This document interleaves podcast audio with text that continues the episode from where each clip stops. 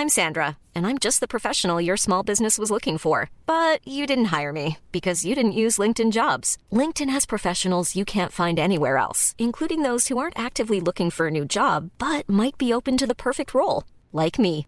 In a given month, over 70% of LinkedIn users don't visit other leading job sites. So if you're not looking on LinkedIn, you'll miss out on great candidates like Sandra. Start hiring professionals like a professional. Post your free job on linkedin.com/people today. Hello, hello. Welcome to the Fuck It Up Comedy Club podcast. I'm your host, Kemah Bob, and you are now tuned in to an unapologetic celebration of comedians of color who aren't cis men. And boy, oh boy, do I have an episode for you today. Now, this is an opportunity to hear dope stand up from lovely comedians and get to know them a little better. On today's episode, we have Ria Lina and Shazia Mirza joining me, and we had one of the most important conversations ever held on this podcast, and it's honestly an honor to share it with you. But first, I asked the gang to share with me a moment that they felt was fucking incredible. I used to be a science teacher um, in the East End, in an East End comprehensive, and um, it was a really rough school, and they hated me and I hated them, and um, so we got on just fine, and. Um, and I, I, just used to hate it so much. And at the weekend, I went to this rave, um, into this nightclub with my friends, and I, and I met this drug dealer. And, and honestly, this is true. He said to me, What do you do? And I said, Oh, I'm a science teacher. and he said, Oh, do you know what? I, I really need some pestles and mortars. Um, to crush my drugs. Oh my gosh, that's the grinding. Uh, yeah, and I, I said, oh yeah, no problem. I, I've got loads. Um, and the, the next day, I went into school. I don't know, I just hated my job. I was really good. I got to say, I was a good teacher though. Um, but I, I went into the school, I cleared out all the lab cabinets pestles and mortars, gauzes, tripods, heat mats, um, everything. Centri- I took a centrifuge, everything. and cleared it out, put it into a Sainsbury's carrier bag. Yeah. And then the next weekend, I went into this nightclub and I gave it to him. Iconic. And he just was over the moon. He gave me some free. And, um, and, and uh, and then, you know what? Like, about six months later, I had this warning, verbal warning from the head teacher. it, it, wasn't about the equipment, it was about something else. Um, and, um, and then I left and I started stand up. So I thought, I just felt really incredible that um, I, I, got out of it. Yeah.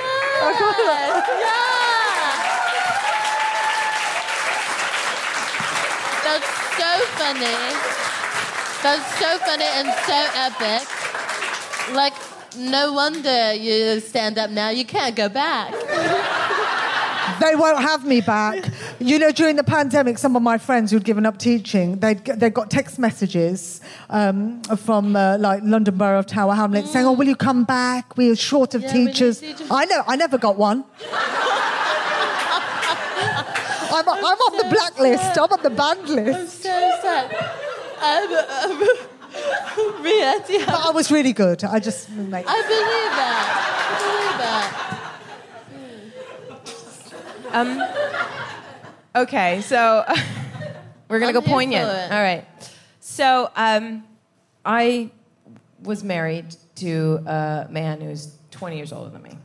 Mm that's that's the age gap, and he, he's white, which means that he's grown up in a very particular situation, which we all recognize that there's a certain there's a certain um, entitlement. Yes, yes, yes. There's yes, a certain entitlement that it's not even. I won't even say it's their fault. They they're born. They don't know that they're acting in that way, or that everything they say or the way that they phrase things comes out that way. Mm-hmm. But it did contribute to, to, especially towards the end, towards me going, this this isn't going to work because I'm in this mind space you know, and, and, and it's not a totally conscious thing. But one of the things that happened after we broke up is one of the conversations that we had, he said, You know, I don't like how you caricature me on stage. I don't like you talk about me on stage. Now, for my entire stand up career, for the entire time that we were married, even when we were having sex still, um, I would always make him a really old man. Like, I would always characterize him as old and decrepit, and, you know, and about to die, um, which maybe said more about my hopes and dreams than the truth. But you know, I always characterize him that way because it was my way of respecting him in that and in making it so far from the truth that it, you know that there was comedy there, but it wasn't the truth of who he is. He's actually quite a, a sprightly sixty-two-year-old kung fu master. Um,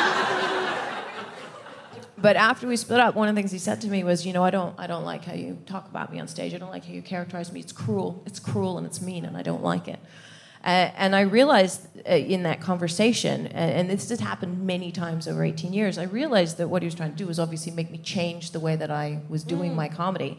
Uh, and I realized that actually, hang on a second, I've always spoken about you that way, and you never had a problem with it. You were always very understanding.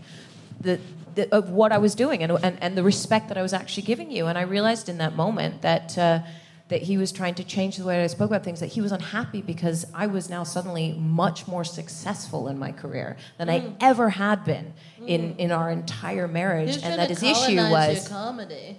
Well, he was probably always unhappy with it, but as long as I was unsuccessful, he didn't have a problem with it. And so his issue wasn't how I was speaking about him. His issue was my newfound success and how many people that knew him were seeing my work and seeing me talk about but but not just that, my truth. I went on the Apollo and talked about, you know, I said I I just spent the pandemic with my ex-husband. Uh, don't tell him he's my ex; he doesn't know yet. And and that was my opening joke. And he, you know, and he saw that go out to the entire nation, if not the world. Um, and had a problem, and I felt fucking incredible. Yeah.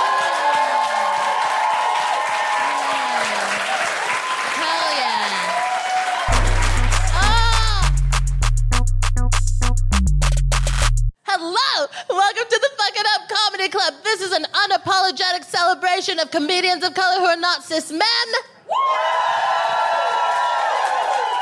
Nailed it. I'm your host, Kemah Bob, and I'm so happy to be here with you tonight. Um, I want to talk to you a little bit about self care. Is that okay? I don't mean to sound like a BuzzFeed article. I don't mean to sound like a listicle, but um, I find that it's hard whenever shit is going on, work-wise, romantically, etc., to stay like tuned in and to stay focused on yourself. And I feel like uh, social media, right? It can be helpful in some ways, but in many ways, not. like, has anyone else been diagnosed with ADHD by Instagram? it's telling me I have everything. And it's also trying to sell me pants. and I'm like, girl, if you know I have ADHD, then why do you keep advertising to me? It's actually cruel. It's actually unethical. Uh, it's wild. I, I've been trying to stay off of social media because, like, you know that thing where it just seems like everyone's having a great time, but you know they're not. Like when you see those couples on like vacations and they're like, mm, it's like, how many takes did it take to get that shot of you guys kissing under the stars? You know what I mean? Because I sometimes I like to zoom in and look in the eyes. Because if you do, if you zoom in, you can see the frustration, and it's like that was take twelve. They tried that 12 times, and that's why they're mad. It's not even a good kiss anymore.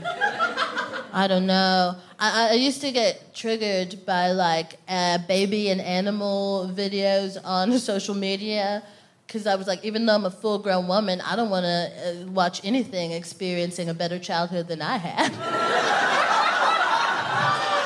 the fuck? Mm, Why are you so nice to this baby? fuck that baby, man. I want to see these kids neglected. Nobody's taking videos of that.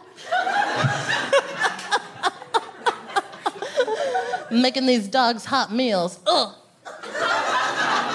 I've been on my meditation game. Any meditators in the house? Mm, word up. I wanted to meditate for a long time. It was on my like goals list for so many years. Um, and now I finally got it. And it wasn't even through like some beautiful spiritual experience. It was just because I was fucking somebody and they meditated every day.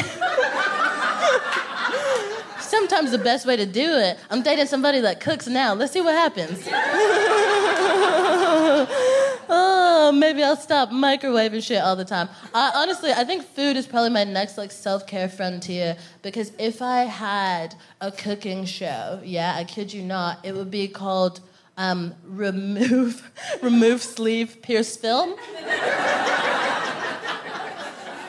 Um, I, I wonder who's on their self care shit, and I have some uh, prizes, and I was just wondering if anyone would be down to share, like share some self care tips because I want to cultivate a community, a family, and family grow together. Hmm. Hmm. And so I got some shit in this bag. Um, shouldn't call it shit, should I? It's not very enticing. Do you want some shit in a bag? I got some shit in this bag um, uh, uh, for just a few people who might be able to share um, something that they've come to do recently that's brought them a lot of peace of mind, joy, pleasure. Sometimes we just need a little pleasure in this life. Shit's hard every day. Let's just feel good sometimes. Do you know what I mean? Um, okay, anyway. Would anyone like to share for some mystery shit?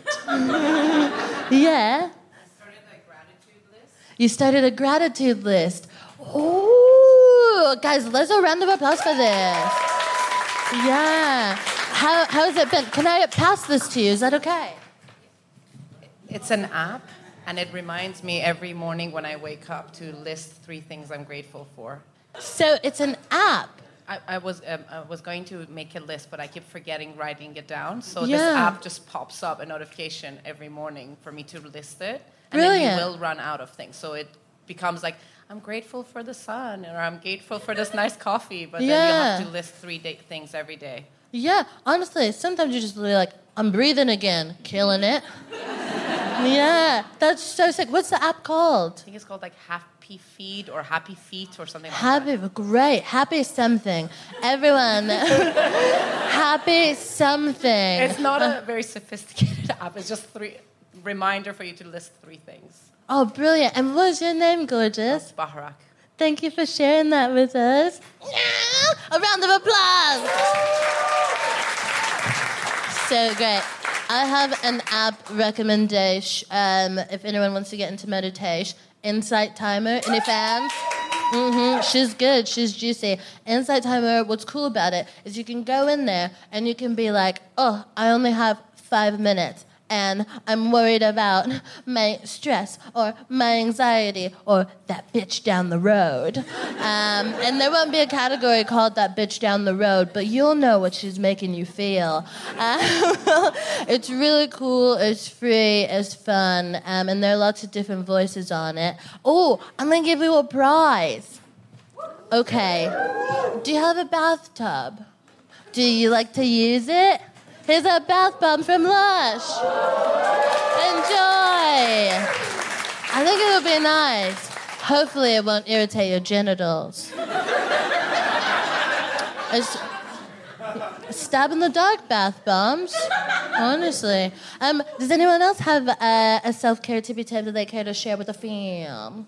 Well, like what I like to do is like kind of record nice things about myself. Like I'll speak into like a, you know, like when you're on microphone. I forgot what it's called. What the and the one in your phone? Yeah, oh, that. voice notes. Voice notes, yeah. Yeah, so I'll like, like, recorder or whatever. yeah, Yeah, yeah. So I'll like record everything I want in my life yeah. and like everything that's like good about me. Yeah. And then I like listen to it every morning. Oh my god, Like it's kind of narcissistic, I know, but I'm I'm very here for it. No, I'm very here for this practice.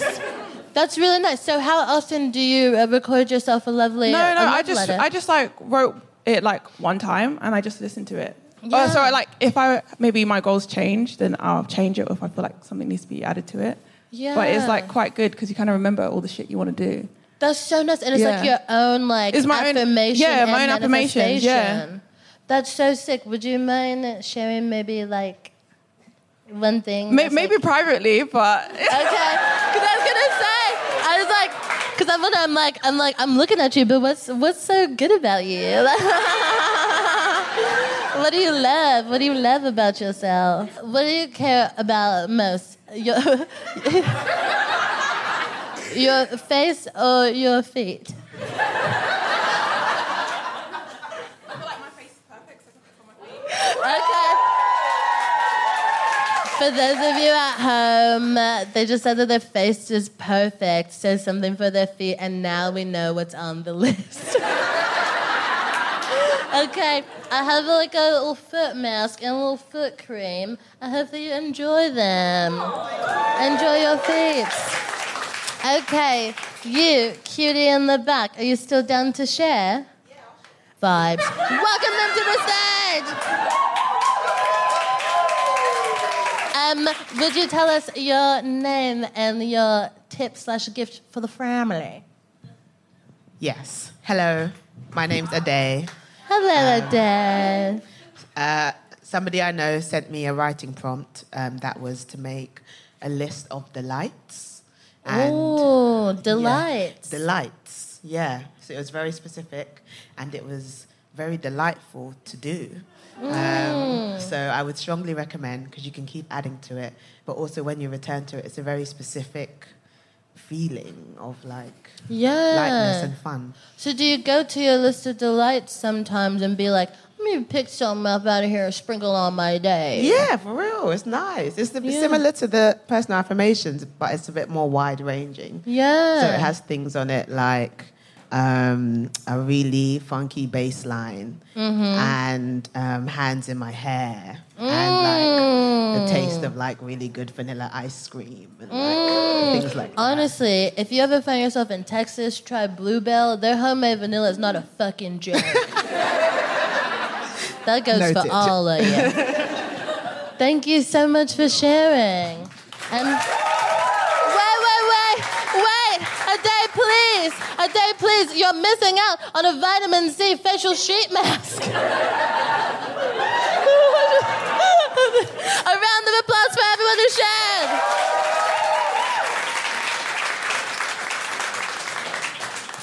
Aw, how fucking wholesome. Yeah. This performer is absolutely incredible. I'm delighted to have her. Honestly, the fee is not enough to deserve her. Um, so please give her all of the energy and love that you have as we welcome to the stage the incredible Ria Lina!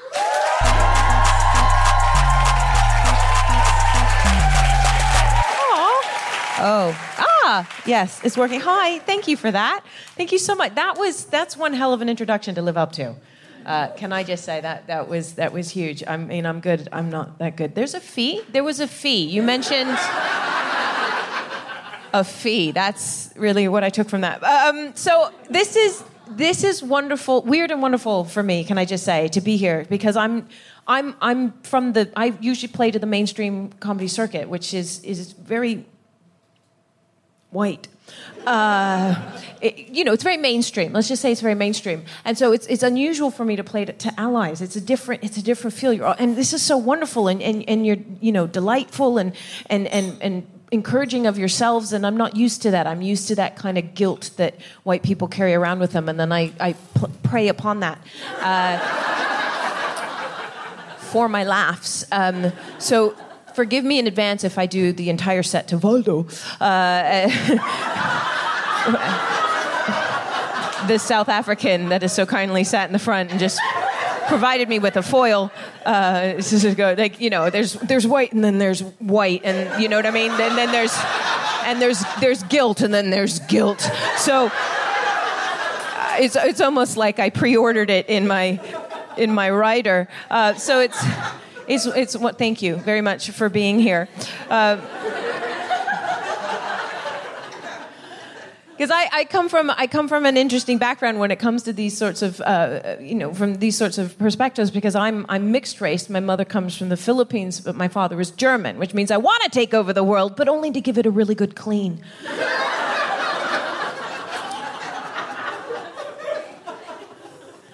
But as those of you in the room can see, I'm, I, you know, I, I look and I do identify as Asian, I, and as Asian as I can be. I mean, I didn't always know this though. I don't know how many of you felt this growing up. I grew up here in the West. I grew up in, in pretty much in England and in the Netherlands. Um, that's another story. Uh, but I grew up in those places, so I didn't realize until I was about 17 years old, I'm not white. Because you don't you don't look at yourself every day. You look at other people. They look at you more than you look at yourself. Okay, and, and so I didn't realize that I'm I'm not white uh, people see me differently. And I don't maybe I was blessed or I was in a very small community that I didn't really feel that, um, you know, feel any kind of negativity and, until that point. In fact, um, I remember. I remember my dad saying recently because my we, I grew up in a very small village in the Netherlands. It's, it's quite small. It, it, it's it's Dutch. Well, Waldo will know. Grandparents uh, probably came from there. Um, I realized, I kind of came to that realization about, you know, different people, different faces, different races uh, when I was 17, and I realized I'm not white, I'm, I'm Asian. And even though my mother always said we are Asian and we identified as Asian, there's, there's, there's the moment that penny drops. Do you know what I mean? There's a moment where you realize, oh my gosh, I'm, I'm good at math. Like I'm properly good at math. You know what I mean? Oh, that explains why I can play the piano and I've never had a lesson also kind of explains my horrendous human rights record. I'm, I'm just testing where the level is for the crowd. Okay, we could, I mean, we could use other references. That's why I can make an iPhone in under 3.5 seconds. Okay, why, dude, you laughing a little too much. You know what I mean? I get it. The one time that I bring up the one thing Asians are worse at than you, human rights records, just going, okay. I arrived at this epiphany. It's just like, oh my gosh, I'm in a special club. I'm in a special club. I'm Asian. How many of us could there be? right? Well, uh, I didn't actually get to Asia until I was well into adulthood. I'd never really traveled there because even though my mother is is from the Philippines and, and very much looks like as you would expect, my mother's been through the change. You've all heard of the Asian change. You, you know, okay, a few of you know what I'm talking about. For well, for Waldo. Um, Asian women don't. Well, all races age differently. Actually, it's it's fascinating, scientifically true. All races age a little bit differently. So um, black people, for example, if I could start there as an example, essentially black people will hit an age at 14 and then they stick with it until they die. right? You know, they say black don't crack, well, yellow don't mellow. Um, right? White people, just to get let you know, Waldo, they, they, they age quite you age quite steadily. It's really quite impressive. You can pretty much tell what age a white person is just by looking at them, at least to the decade. Do you know what I mean? At least to the decade. Can I recommend moisturizer? Um, if I could. And then Asian Asian women, especially Asian men and women, but Asian uh, Asian people, uh, they, they age this way. They are essentially 12 until the day that they're 90. That's it. There is no in between. It's just 12, 90. Uh, one of the things that's happened to me recently is um, I've, I'm, I'm getting divorced. Uh, thank you. Thank you so much. Someone who gets me. Um, uh, you know, it, uh, we were we were married now. Uh, we were married for 18 years, and I found out that 50% of marriages end in, in divorce, which means the other 50% end in death. So I was like, well, I'm I'm making the choice. Uh, I want to stay in control of my life. So I yeah and, and, and, 18 years means that I have successfully completed a relationship. So uh, I've been told that badge is in the post, which I'm looking forward to. But it means that I'm now out dating. I'm out dating, but I'm dating. Uh, I've never dated before, especially not the way that dating happens now. I, so I'm out dating, and I'm realizing that there's someone who's come out the other end of a relationship. So I'm not looking for the one. I'm just looking for someone. Uh, that it, it's a very different approach. Uh, you know, things like I found that a lot of my young compatriots that that that enjoy dick uh, don't actually want the dick up front. They don't. They, they they want the dick, but not. They don't want the dick. Like they want the dick eventually, but they want the dick to talk and like you know and and, and other things that I'm just going, but but what you know because they're looking for the one, whereas I'm looking for just dick. Um, so so. Uh, so what am what am I trying to say? I don't know. I'm trying to be so nice. Are we allowed to swear on this? Do you cut that out? Do you beep it out? What are we? Is this? Oh, okay. This, so this bit stays in as well. Oh, okay. Wow, this is really raw. And, and uh, talking about it. So I'm out there. I'm out there. I like the dick pic up front. I'm going to be blunt with you. I want the dick pic up front. Okay. I I've just come out of an 18 year marriage. I don't have two weeks to waste dating you to then find out you're all personality. All right. I. I need to know what we're working with. I made a couple of kids, all right? In the meantime, the things shift and change down there. It's how we know God is definitely a man, because if God was a woman, he would have thought that through, okay? Every time a woman has a baby, he'd add a layer to the man's penis. Do you know what I mean? Like, you should be able to cut a man's penis in half and tell exactly how many kids he has by the rings on a tree.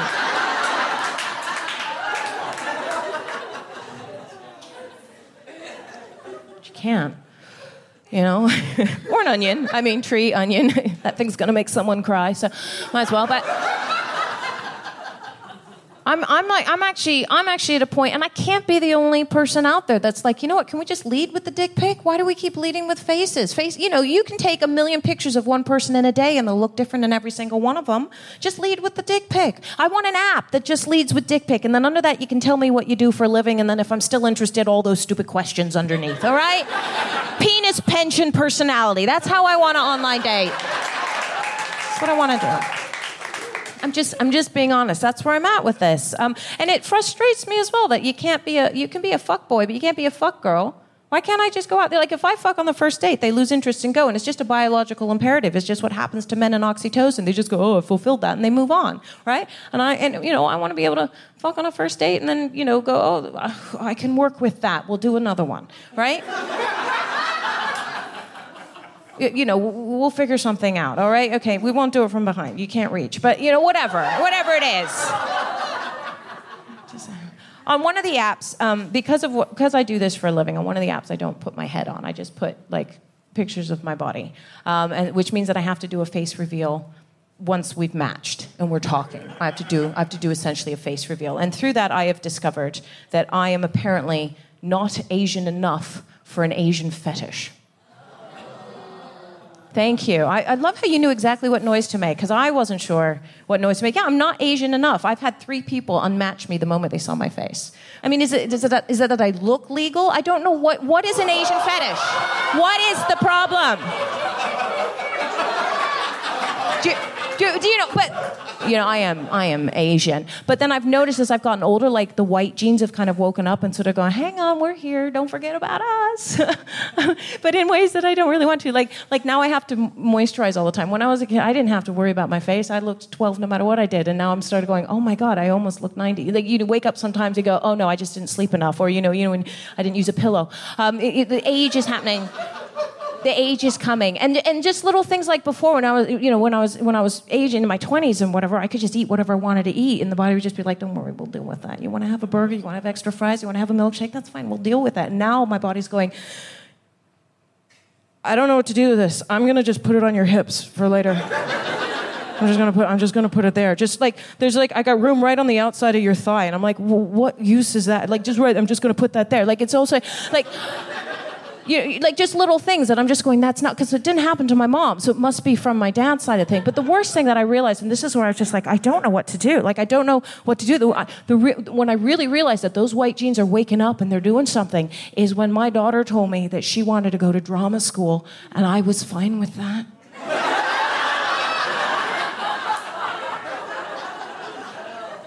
I know, I know. I, I mean, I, I'm going to speak to someone about that because I, I don't.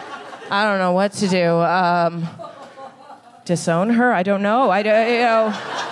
I mean, the white part of me is like, you'll pay for it, bitch. That's what you do, and then you'll raise her children when she gets pregnant accidentally because she's blonde. I, I just, I, you know, you know what I mean. Anyway, folks, you've been, you've been lovely. Uh, um, thank you so much. I'm going to see you a bit later. I'm Ria Lina.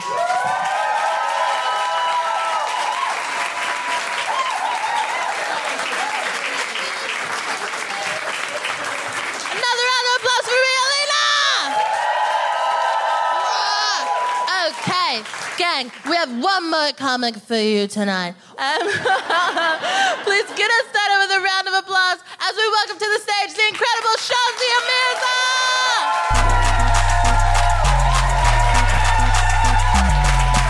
Good evening. Good evening, Wembley. It's really, it's so great to be here. I've done big gigs in my time, but this is fucking massive. This is huge. This is the biggest gig I've ever done in my life. It's amazing. Thank you, everybody. It's so nice to be here making eye contact with people in my underwear. Because uh, I haven't worn a bra for 18 months. Um, my breasts have been self isolating. Uh, they've really enjoyed the break from the local builders, and they've now found company under my armpits. My name is Shazia Mirza. Um, I hope I said that correctly. Um, no, no, please don't be offended um, if, if I've got that wrong. Um, I'm not used to pronouncing foreign names um, since Brexit. Um, I once did a gig in Northern Ireland where they thought that some of the letters in my name were silent. I was introduced as Shave Aminzad. Shave Aminzad sounds like a Pakistani hair removal product. I wasn't offended. I didn't kill anybody. Nobody got murdered. Um, a few days later, I was walking down the street and this man came up to me. He said, I love your work, Malala. And, um, I thought, yes, that's right, that's right. Any brown woman that's done anything now is either Mindy Kaling or Malala. I just take it now. I say, yes, yes, that's me, that's me. Um, yeah. Um, got shot in the head, now telling jokes. Um, um, it's going really well. Um, sometimes I even bake cakes on Channel 4. I mean, yeah, I mean, we're all the same woman. I mean, um, the BBC are running with that one, aren't they? They're like, we've got one, we've got one. We've got one. It's a proper one. It's a proper one. Uh, headscarf, smiley face, bakes cakes, non-threatening. Let's put her on everything. One minute she's baking cakes lopsided for the Queen. Next minute she's presenting mental health programs. She'll be reading the news next week on Channel 4. Oh, they've already got one. Um, you know, I'm not that easily offended. Um, but before the pandemic, I went for this meeting at the BBC uh, with this with this white man. Um, now, white men are fucked now. Um, yeah. Um, I, I, don't know why you bothered coming out tonight, sir.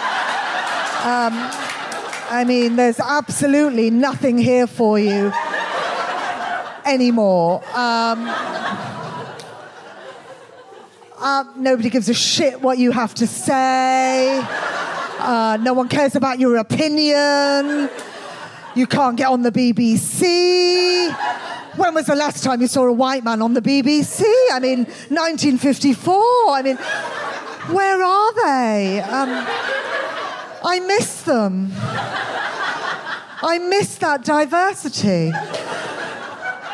Um, but you know, it has to be this way. It has to be this way. Because when I was growing up, nobody on TV ever looked like me. My dad always used to say to me, Hurry up, hurry up, get downstairs. Trevor is on the TV. because Trevor McDonald was the closest thing to an Asian woman at the time.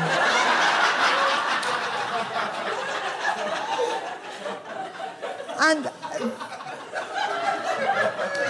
and these white men are taking it very badly. Um, and I went for this meeting at the BBC about, uh, about my sitcom, so it was about comedy. And, and uh, this meeting was with an old white man, so you, sir. And um, I have to say, old white men are the worst. They are the worst because they have been oldest and whitest for longest and they refuse to change their ways. And I was at this meeting at the BBC about my sitcom with this old white man, and all of a sudden, in the middle of the meeting, he said to me, Can you cook? And I thought, my God, it, it's turned into a fucking date. he, he said, Can you cook? And I was so taken aback. I said, Yes. And he said, What do you cook? Muslim food. I thought, Muslim food? What's that? You, like, Nando's? Kebabish? Halal fish and chips? I mean, he just looked at my face, put me together with some food, and made it Muslim food. I thought, when have you ever heard anyone say, Do you fancy going out for a Muslim?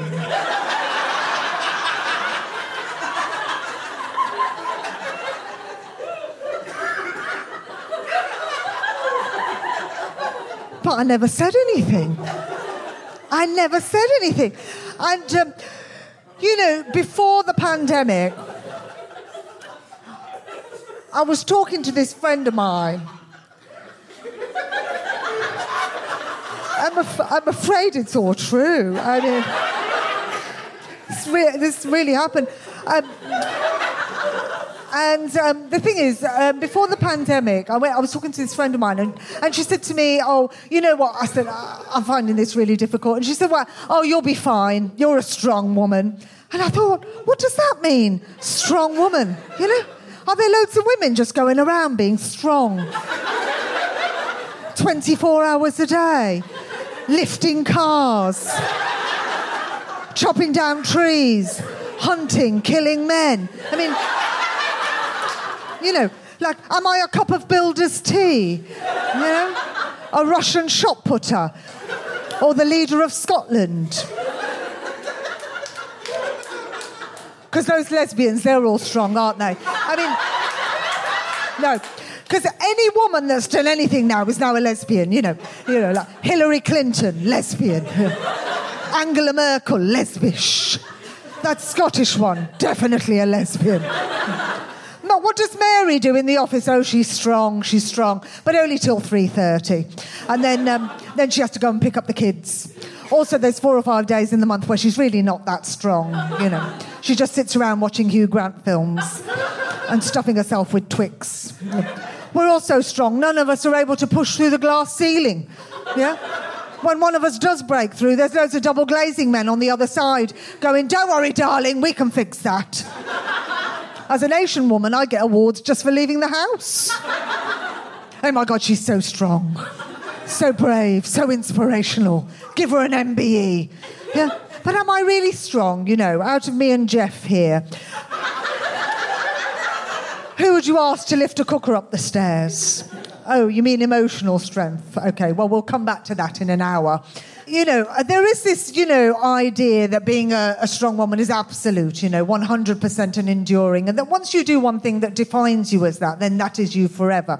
People think that because I'm a comedian that I'm a strong woman, but they never saw me crying in Poundland yesterday when they'd run out of my favourite toothpaste. Or last week when I couldn't find a car parking space and I was late for my eyelash lift. Um, a lot of people, they do think I'm strong. Some people think I'm controversial. You know, people like ISIS. Um, and and um, other extremist organisations uh, like the BBC. Um, um, they, they think I say controversial things. I mean, look, um, we all know what happened, you know. Um, the Queen killed Diana, we know that. Um, look, I, I've actually met the Queen. I, this is true. I've met the Queen three times. That's quite a lot, really, isn't it? Um, she doesn't realise she's met me before. Um, no, she probably thinks I'm Lenny Henry. Uh, but um, it's very surreal, you know, when you meet the Queen. Because, um, you know, I've grown up with this woman all my life, you know. This woman is on the back of my money. Um, I lick this woman's head on stamps every day. Um, I've got friends that have snorted cocaine through this woman. And, um, and now I actually get to meet her. And, um, you know, there's a perception that the Queen talks like this. It's true, she really does talk like this. And I was standing in line to meet her, and I put my hand out to shake her hand, and she said, And what do you do? And for some reason, I got very nervous. And I started talking like that as well.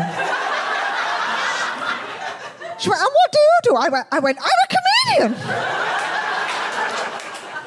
and I felt my Birmingham accent going up three social registers. At one point, I actually said, yeah. And, um, but you know, you go when you go to meet the Queen, you think, you know, if I actually meet the Queen, what am I going to say? But when you get there, you get so nervous, you don't actually say what you really want to say. And when she said to me, "And what do you do?" What I really wanted to say to her was, "Did you kill Diana?"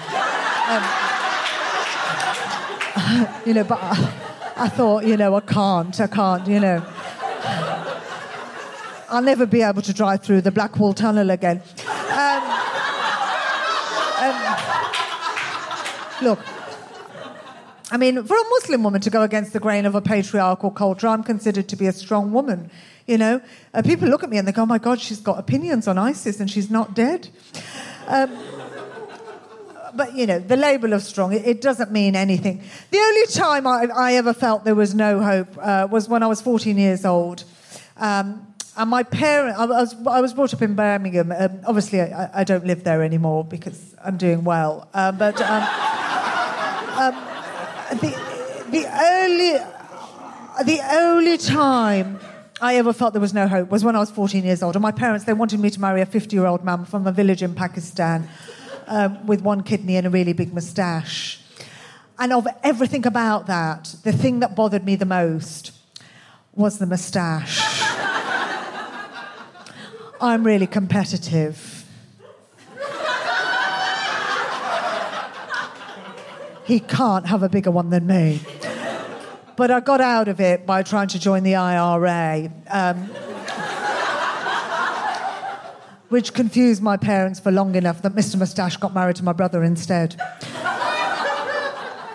so, anyway, everybody, you've been lovely, and we're going to have a discussion now about ourselves.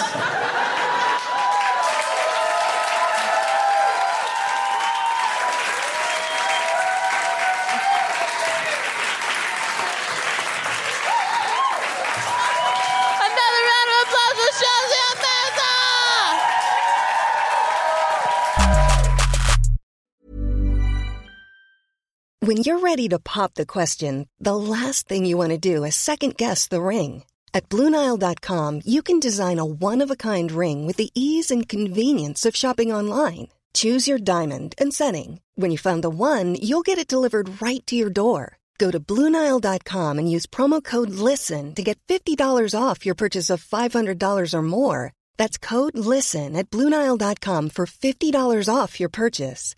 Bluenile.com code LISTEN. Many of us have those stubborn pounds that seem impossible to lose, no matter how good we eat or how hard we work out. My solution is PlushCare. PlushCare is a leading telehealth provider with doctors who are there for you day and night to partner with you in your weight loss journey. They can prescribe FDA-approved weight loss medications like Wegovy and Zepbound for those who qualify. Plus, they accept most insurance plans. To get started, visit plushcare.com slash weight loss. That's plushcare.com slash weight loss.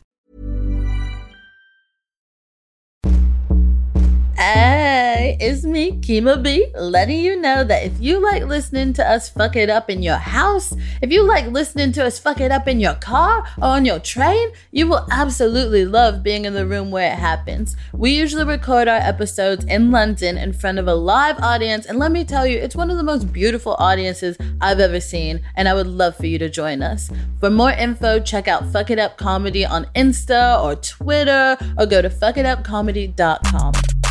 Okay, please welcome back to the stage the other incredible comic you've seen tonight, Ria Lina!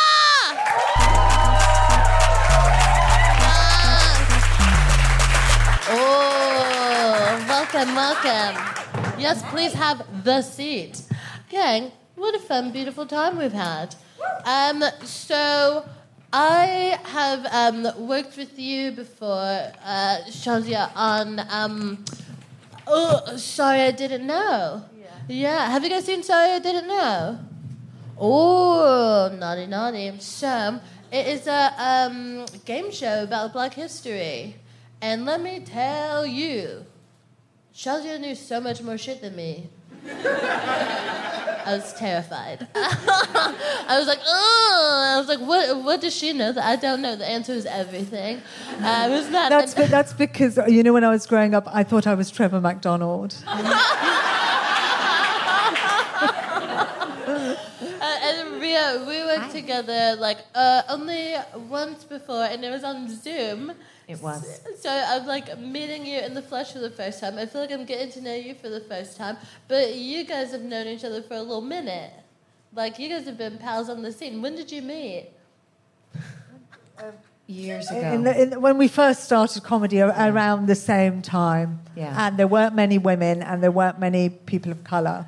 Now I noticed you being vague about time. Oh, when, oh God! How long was it? Fifteen years ago? I respect No, it. No, I'm not that old. No, I like it. I like it. I like it. It I'm was only 12, yesterday. Shazia. But you I'm know, I started comedy when I was twenty-two. That's wild. Mm. And today you're 33. I'll play the game. Okay. It's 11. No, that's that's sick though. Yeah. Like that's really cool. So like, can you tell me a bit about like um how it was? I started uh, I started doing improv in like twenty some shit. I think twenty twelve, and then I started doing stand up in like twenty fifteen.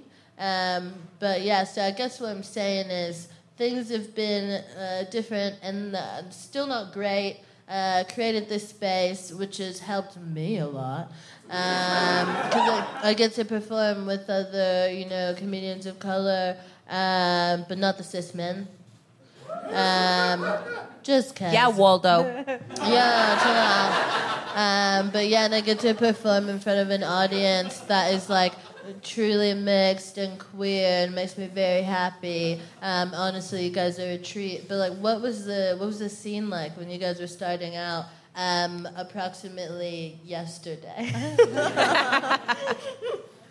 Well, we were never allowed to gig at the same in the same place at the same time, were we? No. No, you couldn't put two women on the bill because we might synchronize. Yeah. Um, yeah, yeah, You know, and the health and safety implications of that. thousand percent. Blood everywhere.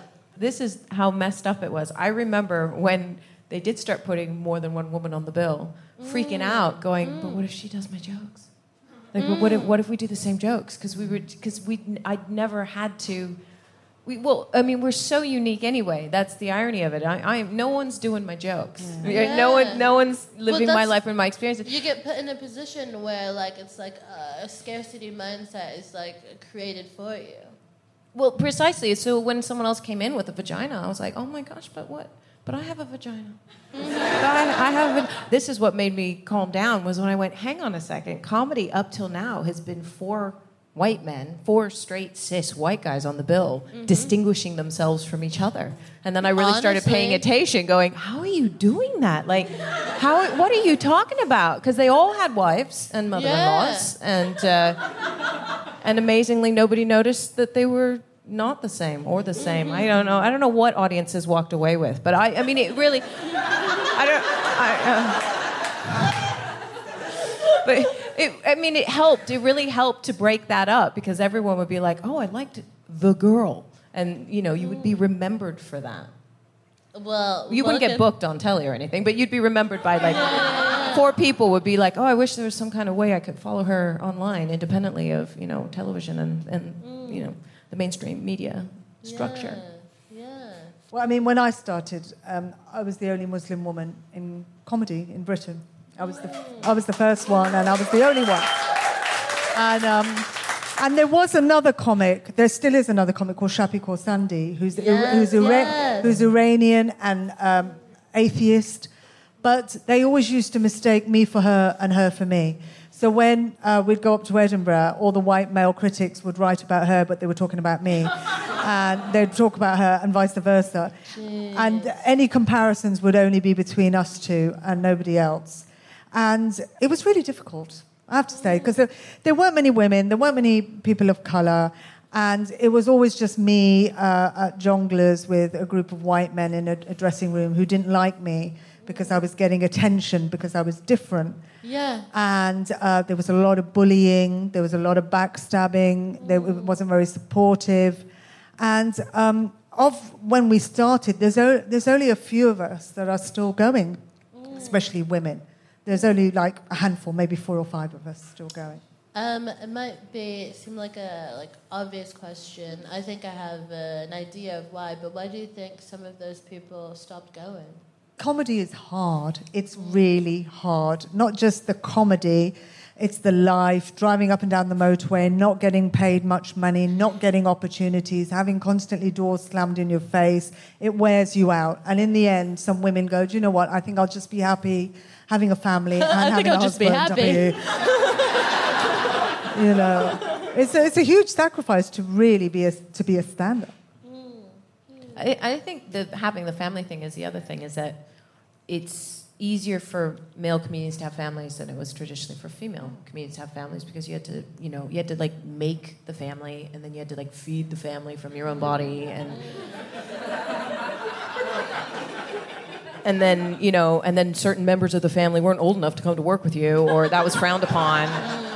You know or you needed someone else to like hold the family while you were on stage for all of 20 minutes um, and even though all the people you worked with often had similar types of family at home, they were just like, "I'm not going to hold your baby." Um, so it was, that was the, I think that's the other thing that that saw uh, a detrition of, of numbers was as they as they went. Or and, and also actually, to be fair, a lot of them were great writers, and they went, "I can make money at home, and I don't have to. Uh-huh. I don't have to. You know, my feet. You know, wash my trainers because they're covered in goo from the Mhm, nightclubs the that we were playing in, clubs, and you know, and come home s- smelling of green rooms and the rest of it. A thousand And so they, they all moved they moved into writing. Um, yeah, yeah. It, it really picked up for me when I realized that there was only one Muslim female comedian on the circuit, and if I just converted, that there would be a lot more opportunity for me. So There's loads now. there are, I mean, when I started, out, I used to wear the hijab, and um, and then I got a lot of bullying and criticism for wearing it. So then I took it off, and um, now there's loads of them wearing them on the circuit. Like there's about five, which is a lot.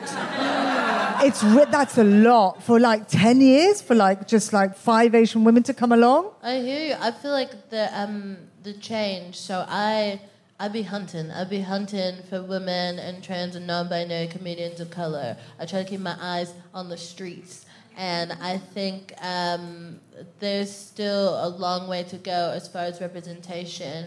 And what you do see is um, a lot of places trying to cover their ass and not seem racist, and they'll be like, "Oh, let's throw this woman at everything." Uh, there was a moment, honestly, I did a lot of like TV work uh, in 2020, 2021. I wonder why. like people were like, "We need black. Where's black?"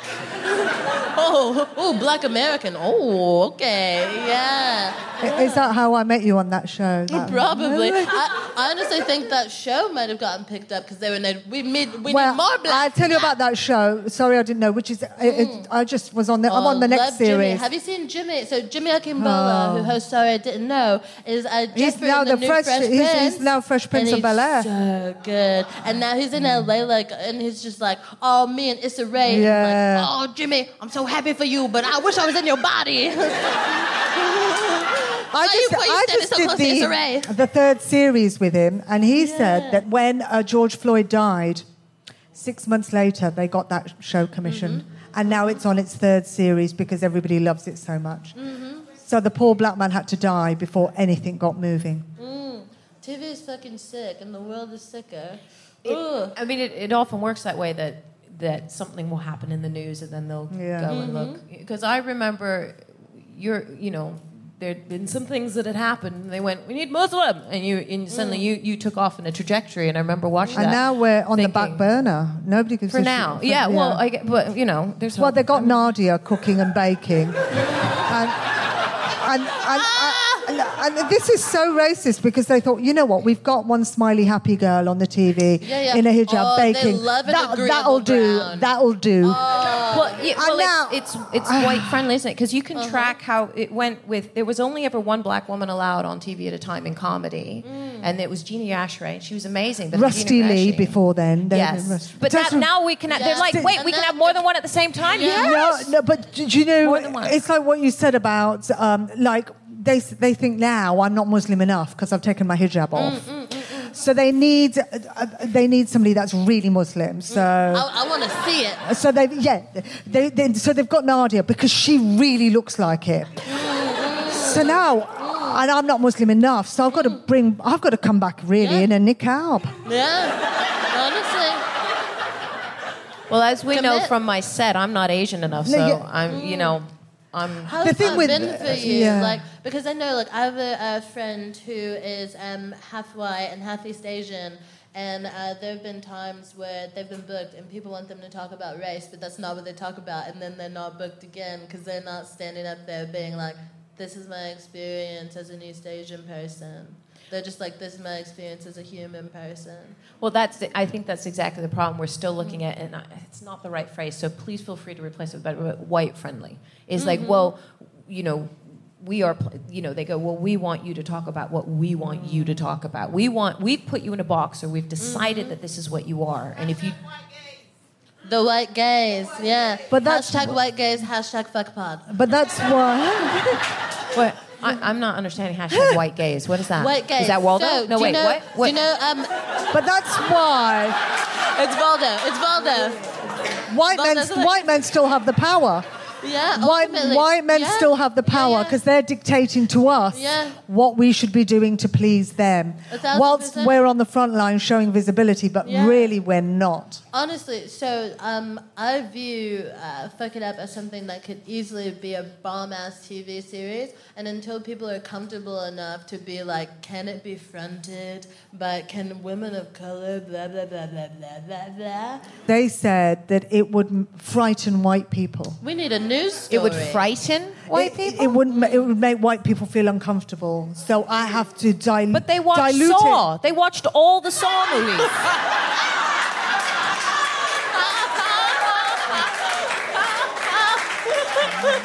they come up with some crazy ass shit and then go, oh, but the brown people scare us. Look what that's. I'm D- dilute it to make it friendly. Yeah. For a It's white so audience. gross. And then you you do dilute the heart out of it, you know, and The what- truth out of it. Yeah, and also what I think was frustrating as like a person of color to always have to cross a bridge. You know what I mean? I've watched so many things. Like growing up, there was so much comedy that I watched that was about like white male teens. I thought I was fucking uh, Seth Rogen or something like that. you know what I mean? Like uh, so much of my sense of humor has been formed by like Superbad and shit like that. like you know, and it's just like you are so brave to admit that. thank you. I'm just saying. Thank This you. is a safe space. Honestly, and- oh, McLovin. I mean, part of me is judging, but I, th- I think it's. But you know, so there's so many times where I've crossed a bridge to um, a- allow myself to be entertained or entered into a fucking world. I've never had a boner in my life. you know what I mean? I know so much about them. Um, It's amazing how much we know about the male appendage versus the vagina. honestly, and I just feel like I I just I want there to be more stuff like that out there. And why is it always? You know, um, people of color crossing the bridge and not other people crossing the bridge. Learn about some shit you don't know about. Have some fun. You know, be delighted by difference. And, and oh, I hate fucking tolerance. You hate tolerance. I hate the word tolerance. oh, hate the word tolerance. Right. Okay, like that's oh too. acceptance. Yeah, I hate tolerance. hate tolerance. Yeah. Do you know what? I'm gonna. Do you know what? Is this being recorded? I hate tolerance. I just hate the idea of like tolerating something. I'm like embrace it. Do you know what I mean? Like less tolerance, more like give me that shit. Put it in my mouth. Yeah, God. What a wild. Honestly, honestly, I can't like even imagine the shit you guys have been through in the what 10, 5 years that you've been doing comedy. um, it's well. This was I- my first gig. yeah. smashed it. Absolutely smashed it. Um, can I ask you um, how you take care of yourself in the uncertainty of this industry and how you've like looked after yourself over the years with all this shit going on? And is she tying it back to self care? Yes. Well, we never had self care, really. Mm. Like, we, there was, we never heard of self care. till It's, it's a recent thing. Like, um, Honestly, it's, a, the it's a recent thing. listicles. The listicles are why I know. And I think in comedy, people always assumed if you were a female comedian, you were a strong woman. So no, nobody ever asked you if you were okay. you okay? No one ever asked me if I was okay, if I needed help, or if I needed anyone to talk to. Nobody ever did that. As you heard in my set, I've recently gotten divorced, so I've started having sex again, uh, which is which is really exciting. huge. W- Well, well, like I said, they're these all are- huge. these are average. Yeah, uh, so that's. But I think I think actually the pandemic was a real game changer for m- me as a comedian because up to that point, you you take you know the idea of saying no in comedy is there. You know the idea of being offered something and saying no to it was, Mhm. is unheard of. It's- Will there it- be another one? And Well- how dare you? It, precisely. Is, is, you would take you would say yes to every gig no matter where it was. Will you come to cornwall for 50 quid and, and pull the rickshaw?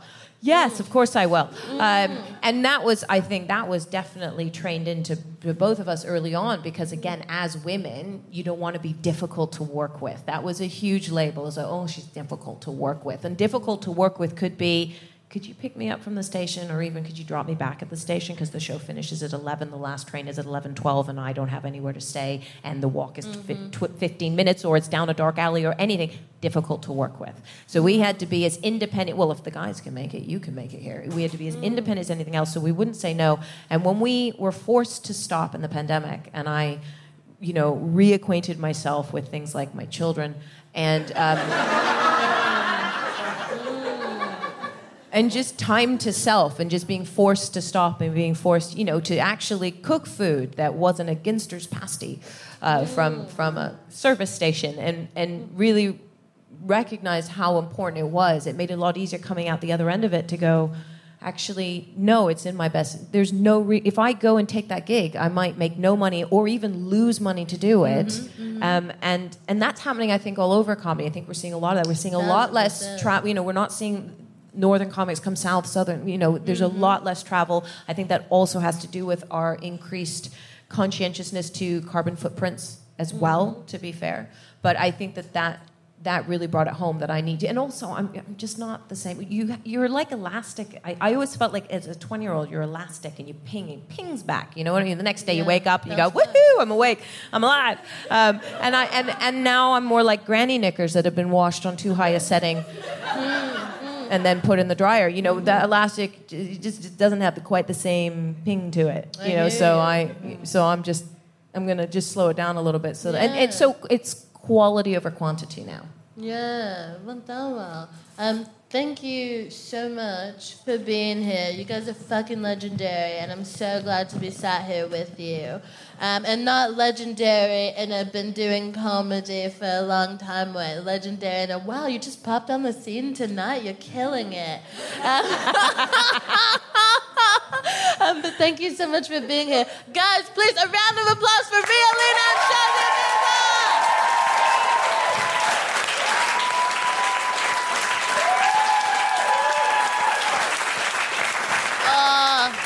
Uh, uh, my name is Kemah Bob. Thank you for coming. Good night.